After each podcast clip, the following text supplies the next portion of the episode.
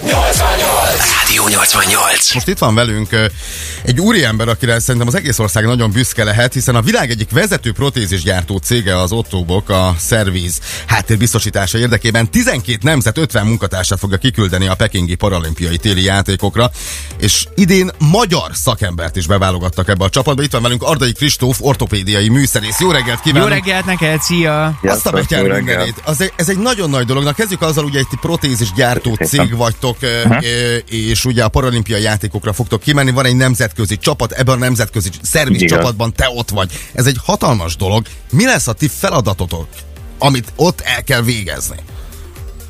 Igazából az lesz a csapat feladata, hogy a három különböző olimpiai helyszínen biztosítsa a technikai háttért, hogyha a paralimpikonoknak, a parasportolóknak, vagy a csapatukból valakinek bármi problémája van a segédeszközével, akkor azt megjavítsuk, állítsunk rajta. Itt minden milliméter elképesztően fontos, ugye. Itt talán, aki nincs benne, nem is tudja, hogy mennyi, mennyire fontosak itt, itt, itt hajszálakon múlhat a sportolónak a jó vagy akár gyengébb szereplése, és ez nagy terhet ró rátok egyébként, mert itt tényleg mindenre nagyon figyelni kell. Ö, igen, igen, valószínűleg ez ö, elég nagy kihívás lesz. Bár őszintén nem tudom, hogy milyen mértékben fogunk foglalkozni a sportokhoz Uh-huh. közvetlenül szükséges eszközökkel, Uh-huh. és milyen mértékben a magánéletben. Ugyanis, hogyha bármi probléma van azzal, azt is ugyanúgy Aha. javítjuk meg ott. Na most, ö, bocsánat, egy picit ö, tisztázzuk ezt a különbséget, hogy mégis milyen különbségek lehetnek mondjuk ö, abban az esetben, hogyha csak a magánélethez szükséges protézisben kell bármit ö, javítani, vagy hogyha a sporthoz szükséges. Tehát ho- hogyan néznek ki a különbségek egyáltalán?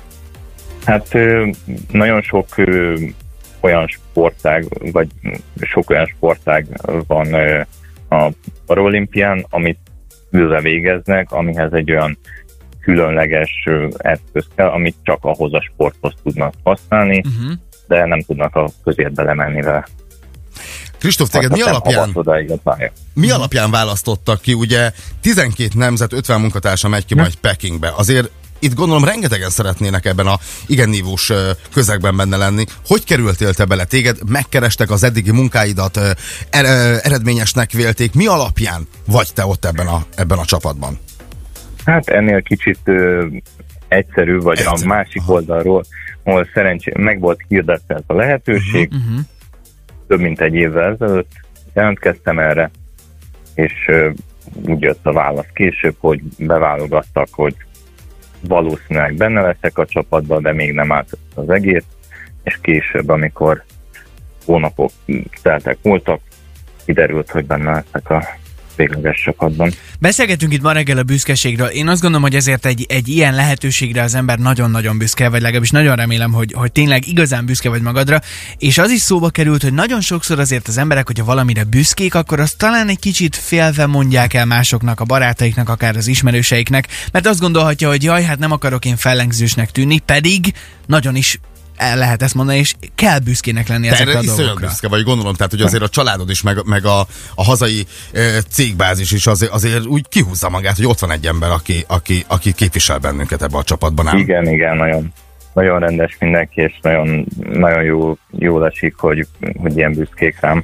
Mentálisan ti mennyit tudtok a sportolóknak hozzáadni, mert azért ez is fontos, hogy tudják, hogy mennyire vannak biztonságban, hiszen a, ezeket a, akár a láb, akár gondolom a kézprotéziseket protéziseket ti ö, szerelitek össze, mert a, a biztonságérzés, a mentális biztonság az, az nagyon fontos, és hát lényegében ti lesztek azok, akik, akik ezt a bázist adhatják nekik. Igen, biztos vagyok benne, hogy az sokat jelent, hogy tényleg legalább erről le van a gond, hogyha bármi, bármi probléma van bármelyik eszközzel, akkor van hova fordulni. Kristóf, Köszönjük szépen. mi büszkék vagyunk rátok, ez száz százalék, és nagyon-nagyon sok sikert, és hát akkor jó munkát kívánunk Jó munkát nektek, és nagyon nektek. köszönjük, hogy itt voltál velünk ma reggel. engem én pedig külön ö, emeljem a kalapomat, mert engem is ti eszkábáltok, szereltek össze-vissza, úgyhogy köszönöm szépen, és jó munkát kívánunk, és vigyázz magadra. Pekingben. Szép napot kívánunk! Nagyon szépen köszönjük. Sziasztok. Ez a Rádió 88.